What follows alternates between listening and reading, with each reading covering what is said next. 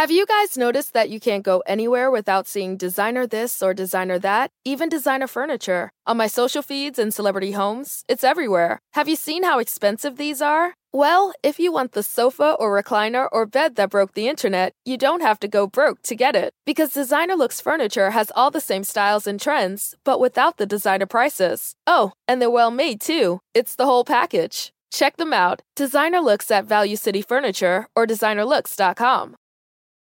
When it comes to LASIK, Dr. Boutros and the Eye Center have led the way for the past 25 years. Today, this tradition continues by being one of the few practices in the country to offer you iDesign 2.0, using the same technology as the NASA James Webb Telescope. And in the hands of an elite surgeon like Dr. Boutros, more patients are seeing 20/20 or better after LASIK. Right now, enjoy 20% off eye LASIK with iDesign. Go to theeyecenter.com or call 888-844-2020. Some restrictions apply. Ready to launch a new career or not sure what to do after graduation? Rumpke is hiring for CDL driving trainees. We pay you to get your CDL license while working for us. Driver trainees receive $18 an hour, great benefits, and Rumpke will pay your CDL costs. Once you're a CDL driver, you can earn $1,000 to $1,300 a week and more than $10,000 in bonuses possible in your first year. Apply today and launch a lucrative career at Rumpke. Apply now at rumpkecareers.com. Equal opportunity employer. Restrictions apply.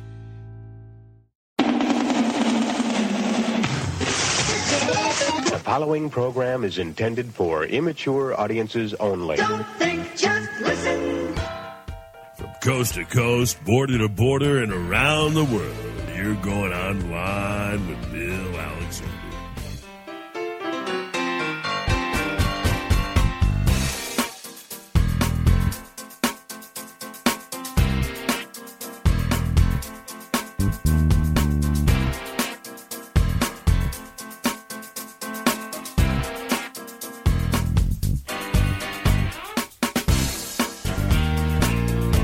Good day, everyone. Yours truly, William Eric Alexander. All my friends call me Bill, and you're online with Bill Alexander here on WMCK.FM and also on Fayette TV, channel 77. We're streaming live tonight at online with BillAlexander.com.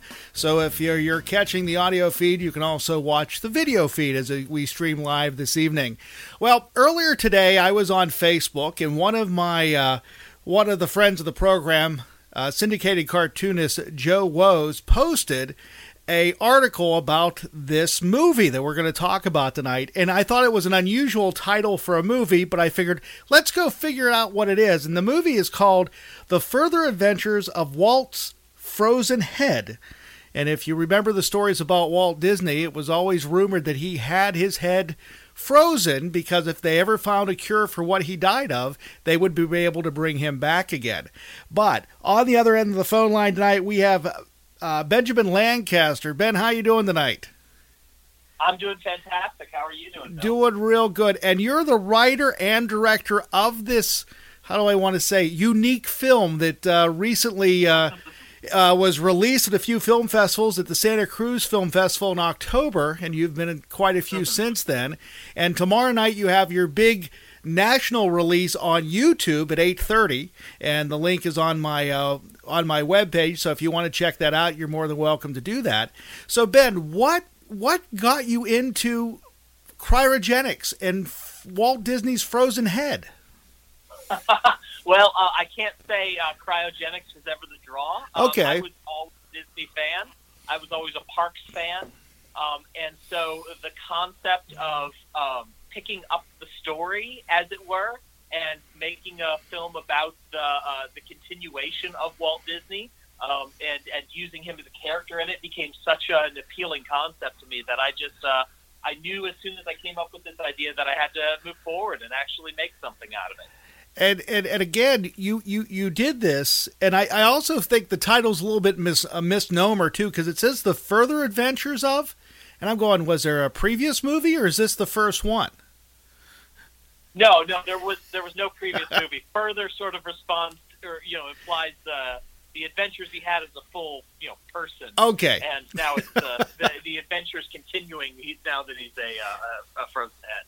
So, the idea of doing this, uh, from what I read earlier, this was in production for about four years, correct? Yes, yes. Um, I think 2000. Uh, uh, gosh, I can't even remember that far back. Uh, excuse me, 2014, I believe we were uh, we were in the initial stages of production. So Oh. it's, it's really been a long time coming at this point. And can you give a little bit of your background to my audience uh, of how you got into movie making?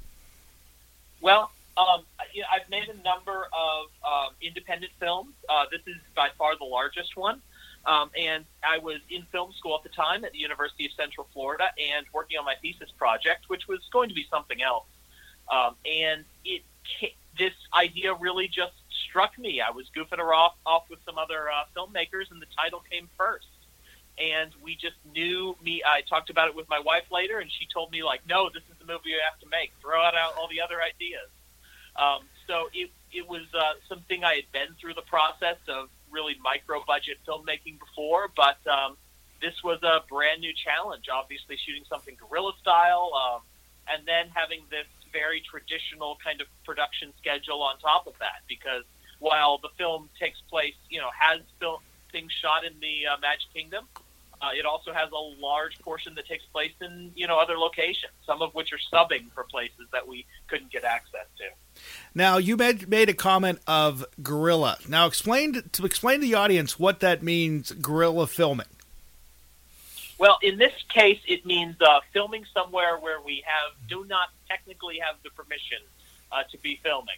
Um, in this case, the the Magic Kingdom, uh, where uh, they would probably frown on us uh, trying to shoot a feature film in there. Um, and so we are doing it clandestinely. We are doing it with the smallest cameras that will give us an image quality we find acceptable.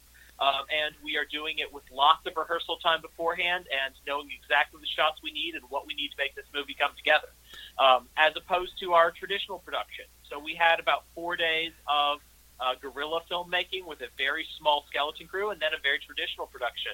Um, and one day we had 50 people on set, so it was a much larger, um, larger deal corralling that kind of thing, and it goes a lot slower. On the other hand, uh, guerrilla filmmaking we just control a lot less. Right. Um, there's no uh, reshooting for lighting, that sort of thing.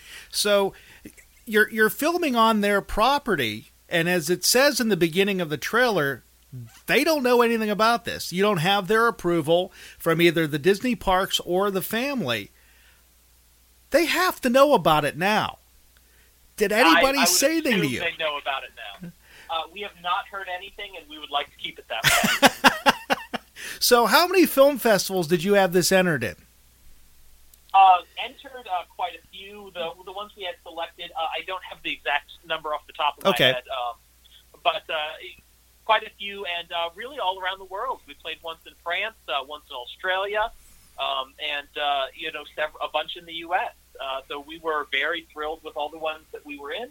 Um, and uh, there's one in my hometown of St. Louis coming up here at the end of the month as well. Oh, okay.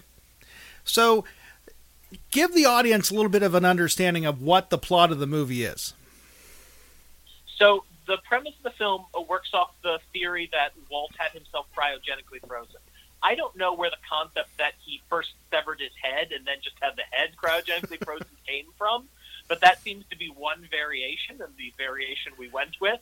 Uh, but in the film, uh, every year they defeaw him for 72 hours to get his advice on how to run the company, and then they put him back under and leave him for uh, for the next year. And um, this has gone on presumably for his entire uh, duration of uh, of you know uh, post existence, I suppose.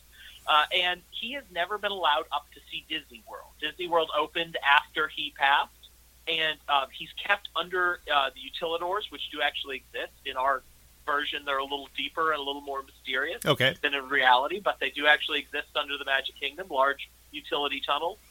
Um, and uh, he's he's kept down there, but he's never been allowed up to see his park. And so, uh, happenstance uh, by happenstance, an, an employee wanders down, um, goes into the wrong room, and discovers Walt.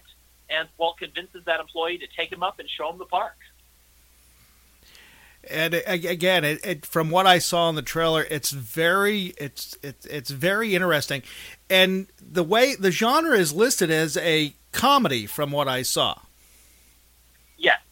And it's definitely a comedy in the style of the 1960s Okay. live action comedies that were made by the Disney company.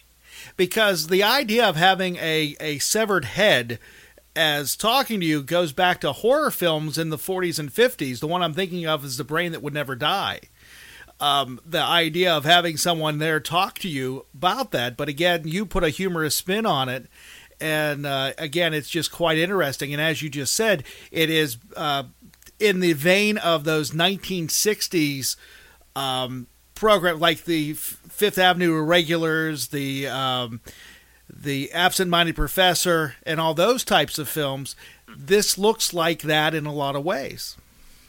And um, I, I would say even uh, I don't know if you've seen the film Blackbeard's Ghost. Yes, I Uh, have. Fred MacMurray. Yes. Um, so the, the same sort of premise. The you know you got a kind of normal guy who has to who has this friend who no one else can sort of see or know about, and you know he's got to sort of chaperone chaperone him around for the time being. So it's very much based on that kind of comedy style, the sort of family zany comedy.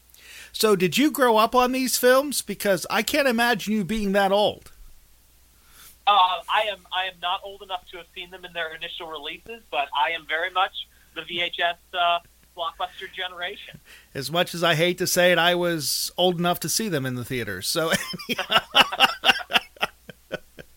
uh, No, except- I, I was I was growing up in the era where we had the Walt Disney classics on VHS, Right. And um, those VHSs had holes burned into them by the time uh, we had finished our childhood. And the So, sad thing of it um, is, a lot of those movies that you've mentioned, they never re-released on DVD. Yeah, some of them some of them have never gotten the full, at least the high quality treatment uh, that they really deserve. Which this is totally off the subject. Rumor is Disney's going to be opening the vault of everything this coming year and actually putting their own streaming service online. So maybe we'll be able to see those those great comedy classics of back then this coming this coming fall or and and into next year. Oh, absolutely! I have very high hopes. Um, we'll see what happens. Yeah. So let's talk about the characters in your your film and the people that are portraying them. So you have a you have a voice that a lot of people would recognize, maybe not recognize the face, but Ron Schneider, who was actually the Dream Finder, um, back in the uh, early days of Disney World. Yes, yes. He started uh, at with the company earlier at Disneyland. Actually, Uh-huh. he took over at the Golden Horseshoe, and then they transitioned him to create the role of the Dreamfinder in the parks, the the walk around character for Epcot Center when it opened in 1982. And I, I was thinking back because I was there that first year that Epcot opened, and I was much younger than I am now. And I'm trying to remember, and I think on, I do, and I also remember Figment too. And I'm going, I bet you I have a photograph somewhere, which I'm going to have to dig through my stuff this weekend to see if I do, because uh, again, that's one of those voices that you do remember, and one of those characters. And Ron has done a lot with Disney, and I guess he recently wrote a book, correct? That's right. Um, from Dreamer to Dream Finder, I believe, uh, available on Amazon. Okay, so how did you get in touch with him to be Walt? I actually met Ron at a screening for another documentary. Um, and uh, before the screening, they showed the teaser for our trailer, which we had edited together fa- fairly quickly. Okay, Um, and at that point, we did not have Walt cast. Um, we had shot the entirety of the film without Walt.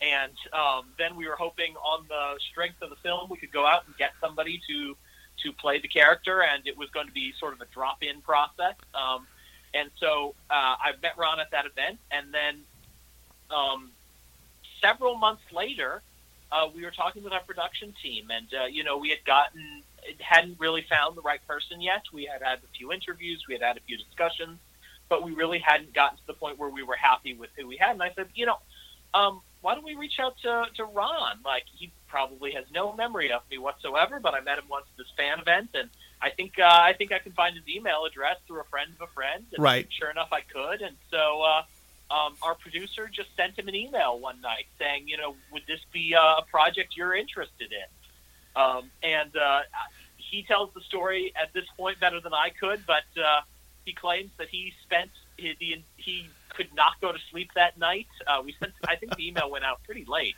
Uh-huh. Uh, he sat up reading the script and just laughing to himself the entire evening. Um, and so we were absolutely thrilled to have him on board after that. So how hard was it to shoot without having, especially for your main character, how hard was it to, for him to interact with something that wasn't there, let alone a person hasn't even been casted for the role yet? Well, um, I mean, we had that on both ends too, because we had uh, the shooting the thing or shooting the film with. Um, I, I would actually say uh, Daniel, the the person who plays Peter, the cast member who walks walks around, had a harder time with it because he was listening to our script supervisor reading in a monotone voice right off camera. Okay. Um, Ron at least got the full experience of the the track Right, he could. um, with uh, with someone acting against him. So uh, it was it was all on a sound stage, and we realized very early on that moving Ron was actually quicker than moving the camera. So we had him on a wheeled chair, um, you know, like a, like an office chair, and Right. we would turn the office chair to the exact angle we needed, as calculated by our notes and that sort of thing. And um, for moving shots, we had people moving the office chair to get the right angle. Um, so it was it was a very uh, inventive process, but ultimately we were very happy with the results we got. I didn't know if it would work, um, and uh, uh, you know, all all praise be to our special effects uh, supervisor who who took what we had and made it work every single time. and you and you must have had a really skilled editing team to be able to put that together. Absolutely, absolutely. Um, our, our editor worked hours and hours just getting everything synced up, um, and then handed off the edited footage to our visual effects person, who then did the process of getting this. You know, at that point, it was just a close up of Ron Right. superimposed over the rest of the footage, and then he took those two layers and synced them up and and put the head in the jar, essentially. So, an idea: how much was your budget for this film? Um, we we raised over sixteen thousand dollars on Kickstarter between the two Kickstarters, and then we had uh, some additional investment, um, but it really it, it wasn't well in excess of that at that point. Um, so it was it was made on the coffee budget of a real movie. I like to say. And again, the trailer. uh, I, I haven't seen the film, which I'm looking forward to tomorrow night. Um, it, just the trailer itself looks like you spent more on that. But the big question is, how in the heck did you film in Disney World without getting caught?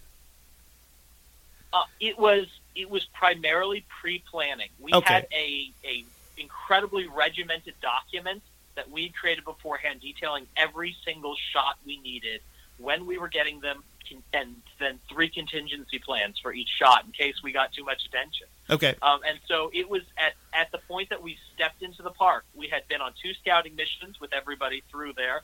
We knew exactly where we were going. We had mapped it out in the sound stage, um, you know, taped off our areas. Um, so we knew what we we knew what we were getting at that point, and we weren't walking into this blind, and we weren't walking into it with any sort of inventiveness. We were walking into it to get what we needed, and um, you know that was uh, that's what we did. so how many days were you at the park?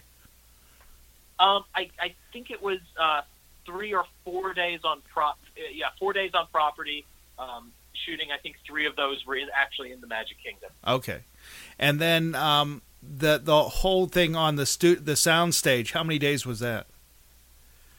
Oh, as, as far as rehearsal on soundstage, Yeah. uh, I want to say we did four days on on soundstage as well. So So it was as much time blocking it out as it was actually shooting. So overall, how much time did it take to actually shoot the movie?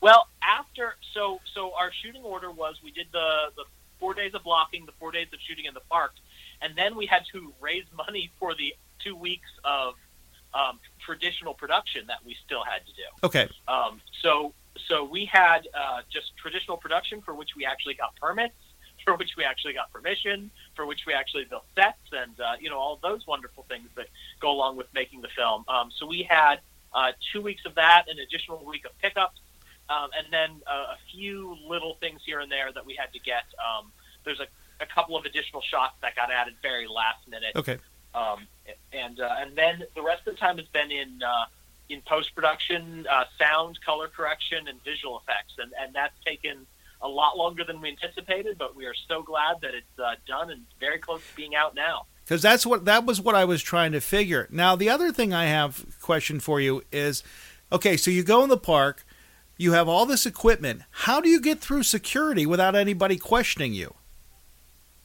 Um, first of all, uh, the camera equipment we took out of its very professional and industrial and uh, nice bags, Okay. and we put them in uh, ten dollar camera bags that we got from Walmart, and we divvied them up among our all the people who were going in. So everyone was carrying, you know, a few camera batteries and one lens or something Right. along those lines. And um, you know, if if the security guard had looked at them very closely and known what a camera lens that costs two thousand dollars looks like, they might have uh, um, they might have paid a little more attention. But uh, luckily, there's uh, there's just a level of ignorance, and you know, it's it's hard to tell the consumer lens from the professional lens. And so uh, I think we just got through that way. And there's a lot of photo enthusiasts who go to the parks anyway. So, Right. Uh, nothing we were nothing we were bringing in as far as equipment wise was that far out of the order of magnitude of um, some of the the really um, high end people who are bringing in uh, you know stuff to take photos. So so talking about the cameras, so the microphones on those had to be extremely good, or did you have a boom mic operator that was walking around with you? we replaced all of the audio in the parks. Oh, We recorded just off the straight camera mic, and then everything was looped in post production. Okay. in the parks. okay. Um, so if you if you see the scenes in the parks, it's 100 percent built from the, the scratch. oh, that's um, impressive. And and we we actually had to do that because uh, the background music in the parks would have not allowed us to get any usable sound anyway, even Mhm. if we had done body mics or something along those lines. Right. Because that that because I was thinking about that and and it- when filming that that way on the parks without them knowing about it, I'm going to get the sound quality that you got. You would have had to have one heck of a sound crew, but now that makes sense because you did everything pretty much in post production. Yeah. Um, the other thing that uh, I thought interesting too. So you're telling me whenever he was in the park with Walt's head, and he's carrying that backpack on his front, the the duffel bag or whatever that was, there wasn't anything in there. That was all added in post production because of the way the bag was made. It looked you were able to actually superimpose it in there.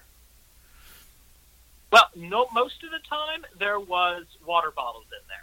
Ah, oh, so for weight, For I got you. Okay, Um, that was that was the most common thing in there at the time. Um, there was not actually uh, any sort of mechanism or any anything. Um, so once you open it up, there's a just a black flap inside that could be replaced in post production. Um, but most of the time, it's it's always kept closed when he's in the park anyway, um, just for story reasons as well as for practical ones. Well, that makes makes a lot of sense. Now, now, tomorrow night when I watch this, it's going to ruin the whole film for me. Now that I know how you did it, because just what I saw, I was think I was trying to go through my head, going, how do they get that stuff in there? How were they able to do that? And just by what you're telling me now makes a lot of sense because you had to go in rogue without the uh, without the Disney people finding out about it. So the scenes that were that were underground per se, where were those shot at?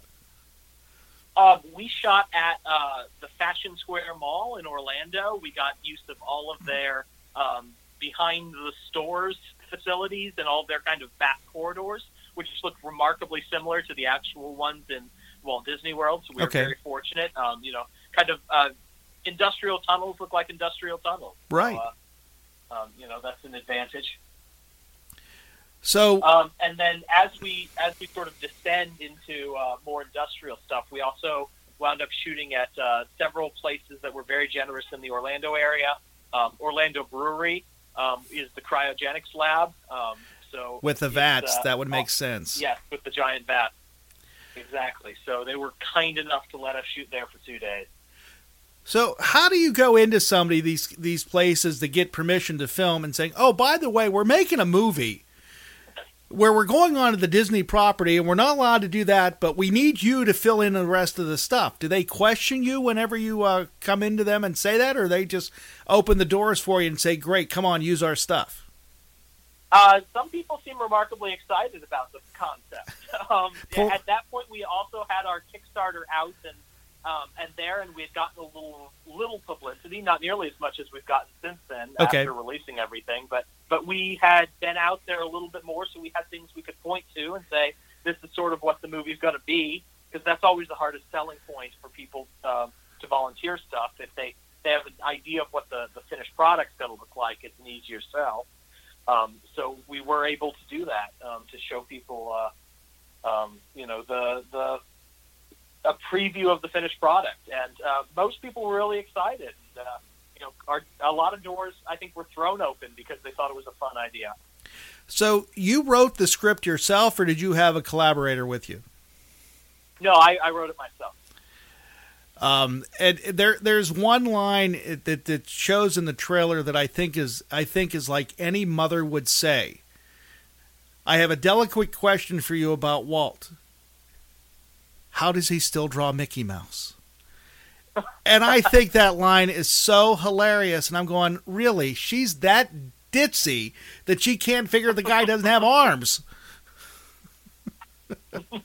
It uh, that line was actually drawn from a biography of Walt, um, and uh, apparently he got that question well into the 40s and 50s and 60s, beyond the point where he was doing any cartooning himself. Okay. Um, but the the myth the myth remained that he was drawing Mickey Mouse the entire time, and uh, to me it was it, you know it really tickled me the idea that someone would still have that impression, um, even even seeing him in his current state. So. So with the cat, the cast and everything else, how did you get these people involved in the film? Other, I mean, you talked about Ron, but how did you get the other people Right. sold on the idea of doing this? Well, everyone else was. It was an open audition, and we um, we put out the sides and put out the audition calls under a false name for the project. Of Um, and uh, by a twist of fate, the false name that we chose was the Florida Project, um, which went on to be another i- independent film that was shot in the Orlando area. Okay. you might have heard of it with William Dafoe in it. Um, so it, it was uh, obviously, eh, n- obviously we were unaware of that at the time, but uh, we held open auditions and uh, fake sides and everything.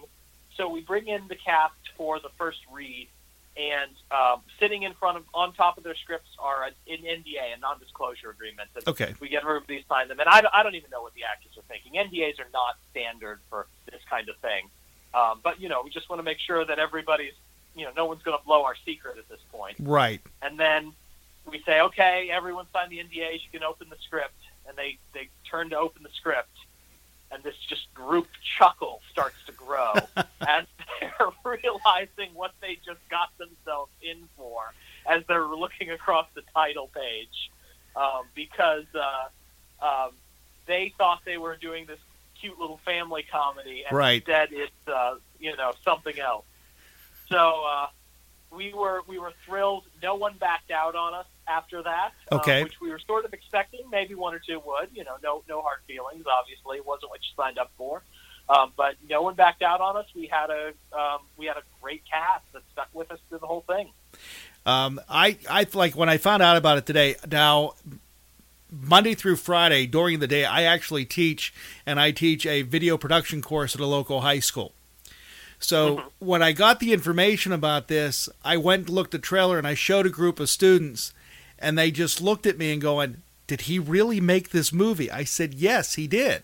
And we started talking about what they would do if they had the opportunity to make a movie about any subject they want. And again, they were very intrigued about the idea of have, carrying around Walt Disney with them in a in a uh, 24 hour time period.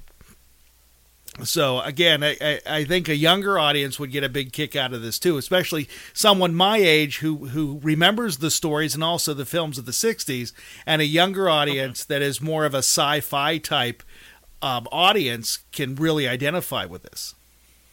Mm-hmm.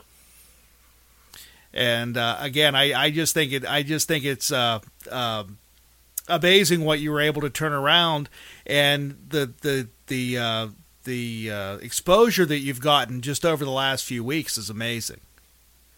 Oh yeah, we've just been we've been thrilled with uh, with the response, and I'm hoping that uh, thrilled feeling continues as people actually get to see the film. So So, did you ever look at p- uh, pitching this to one of the online streaming services other than YouTube, say Netflix or Hulu or whatever? Um, we actually started pursuing uh, and got into some conversations with some a few distributors. Okay. Um, Netflix, for example, wants to go through a distributor, and several of the other ones do as well. Um, and um, it always got to the point of E and O insurance, and have you heard anything from the Disney company? And at the end of the day, I think it was just too risky for somebody to take on. Okay. Um, and uh, it, up until the the plan was for us to sell on uh, on um, Amazon streaming, um, and we took a lot of stock of, of producers and did some soul searching. And at the end of the day, we came to the conclusion that we want this out there. We want more people to see it. So if we take down all cost barriers and put it on YouTube, where everyone can see it, everyone can watch it, everyone can enjoy it, um, versus sort of in a walled garden um, like Amazon, where yeah, maybe we'll make a few five dollar sales or whatever. Right. Um, but uh, you know, it's, it's better for us. We're all people who are earlier in our careers um, as far as the, the producing team. Um, so we're we're looking for the exposure, I suppose. And so I'd rather have a million people see this movie and uh, for free than than uh, get a thousand who will each pay me five bucks. Right. Now, another question I have for you, because not that I'm familiar with it, is since it is it, it is an independent film, is it able to meet the category in the Academy Awards for this coming year, or did it miss the window already?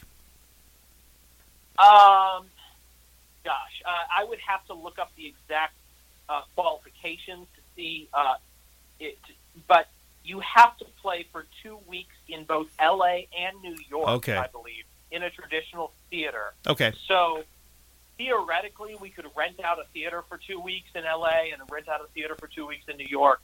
Um, practically, that's that's probably not going to. Happen. Well, happen. yeah, cost effectiveness wouldn't be there. yeah, um, yeah. So that's that's just the reality. because um, that would again, like you said, getting that exposure and getting your name out there. Um, have you have have you done other films other than this one? Uh, yes, this is actually my third feature. Okay, Um, the other two, I will say, were excellent learning experiences and brought me where I am. oh, Um, which is, um, there are there are things I am very proud of, of that are in them. Uh, we'll leave it there. what are the other two films' names? Uh, one is Finding Xanadu, um, and it's actually my favorite of the two because I think it has the the cleverest premise. It was a mockumentary about a small town that had a filmmaker from the silent era that Okay. went out and just made absolutely horrible films.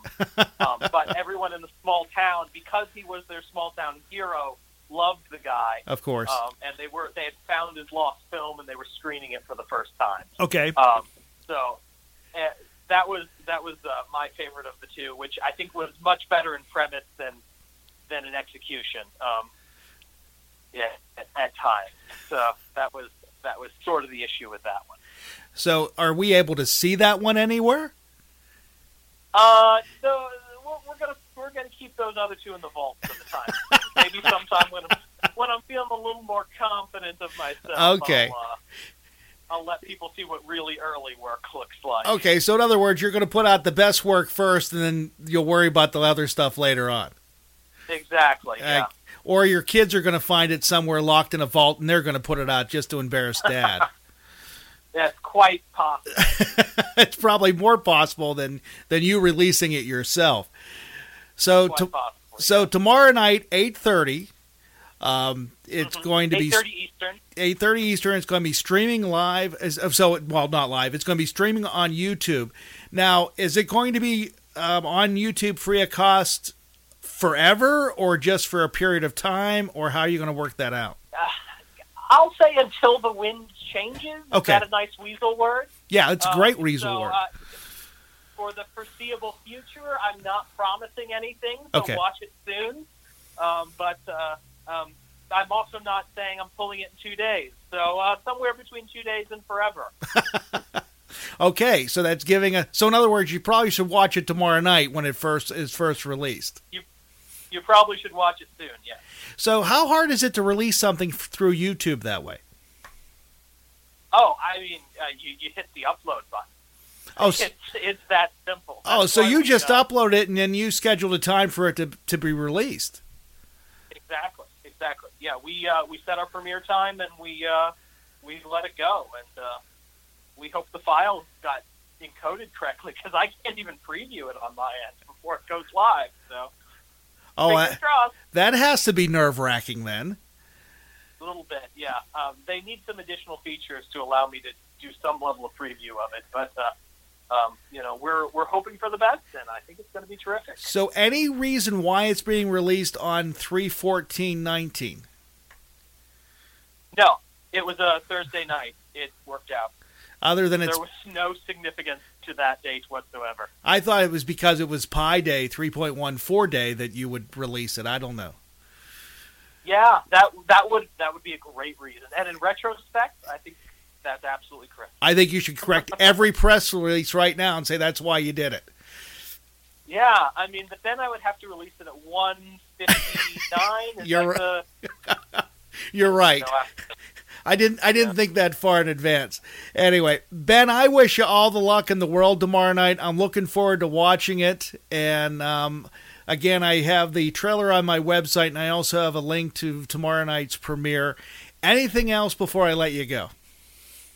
no, thank you so much for having me. Uh, well, I had a great time talking to you. And next time, if you do anything else in the near future, hey, please let me know. I'd love to have you back on the program again. I'd love to talk to you again about whatever else you're Will do. doing. And I'd also like to talk to you probably a year from now just to see how well your uh, your film, The Further Adventures of Walt's Frozen Head, actually did on YouTube.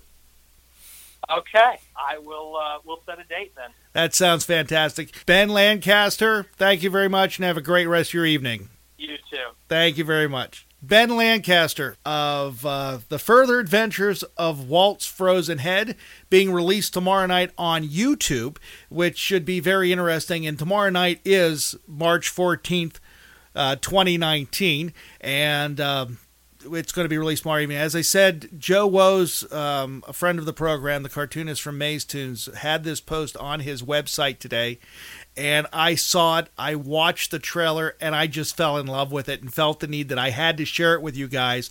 And Ben was kind enough to actually join us tonight to be able to talk about um, the film coming up. Again, Ben Lancaster, the writer, the director of The Further Adventures of Walt's Frozen Head.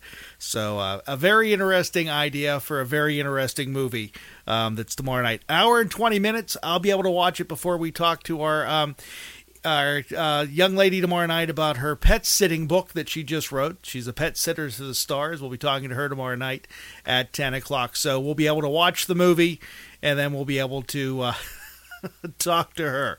So look forward to it. And also, if you guys have noticed, we have a new wall, we have a new background. We got rid of the other thing. We actually readjusted the studio so we'd be able to do this. Um, if you'd like to decorate my wall, as you can see, I have some open spots here. If you'd like to be a sponsor on the program, you can send me stuff and I'll put it on the wall behind me. I'm more than welcome to do that. And also, uh, coming up next week, we are talking about the history of Coca Cola and we're going to be doing some open line conversation. We're going to try something new. We haven't done open line in the new format uh, since we've done it, and uh, we hope we can do that where we're streaming live online and you're actually able to listen to us or watch us.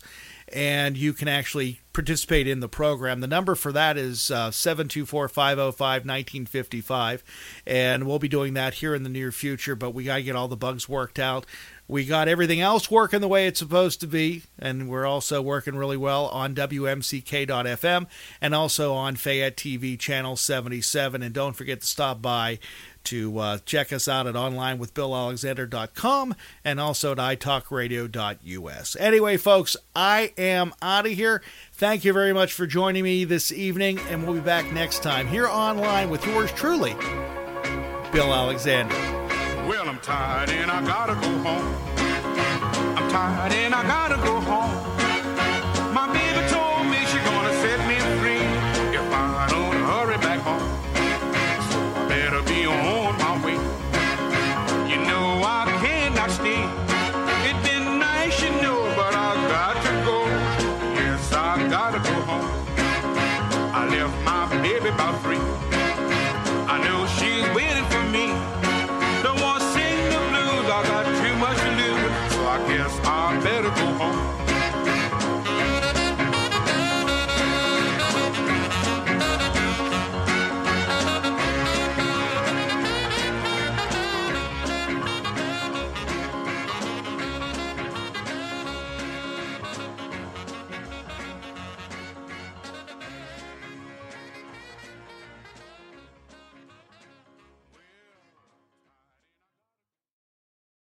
Ready to launch a new career or not sure what to do after graduation? Rumpke is hiring for CDL driving trainees. We pay you to get your CDL license while working for us. Driver trainees receive $18 an hour, great benefits, and Rumpke will pay your CDL costs. Once you're a CDL driver, you can earn $1,000 to $1,300 a week and more than $10,000 in bonuses possible in your first year. Apply today and launch a lucrative career at Rumpke. Apply now at rumpkecareers.com. Equal opportunity employer restrictions apply.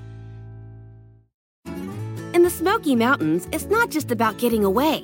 It's about getting together to zoom across a zip line, splash down at water parks, shop till you drop, and say hello to the statue of our hometown hero, Dolly Parton.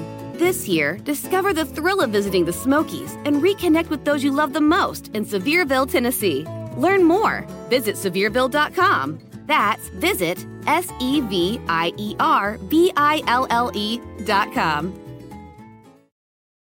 Have you guys noticed that you can't go anywhere without seeing designer this or designer that, even designer furniture? On my social feeds and celebrity homes, it's everywhere. Have you seen how expensive these are? Well, if you want the sofa or recliner or bed that broke the internet, you don't have to go broke to get it. Because Designer Looks Furniture has all the same styles and trends, but without the designer prices. Oh, and they're well made too. It's the whole package. Check them out. Designer Looks at Value City Furniture or designerlooks.com. Hurry in to Mattress Firm's July 4th sale. Get a king bed for the price of a queen or a queen for a twin and save up to $500 on Sealy. Plus, get a free adjustable base with qualifying Sealy purchase up to a 499 value.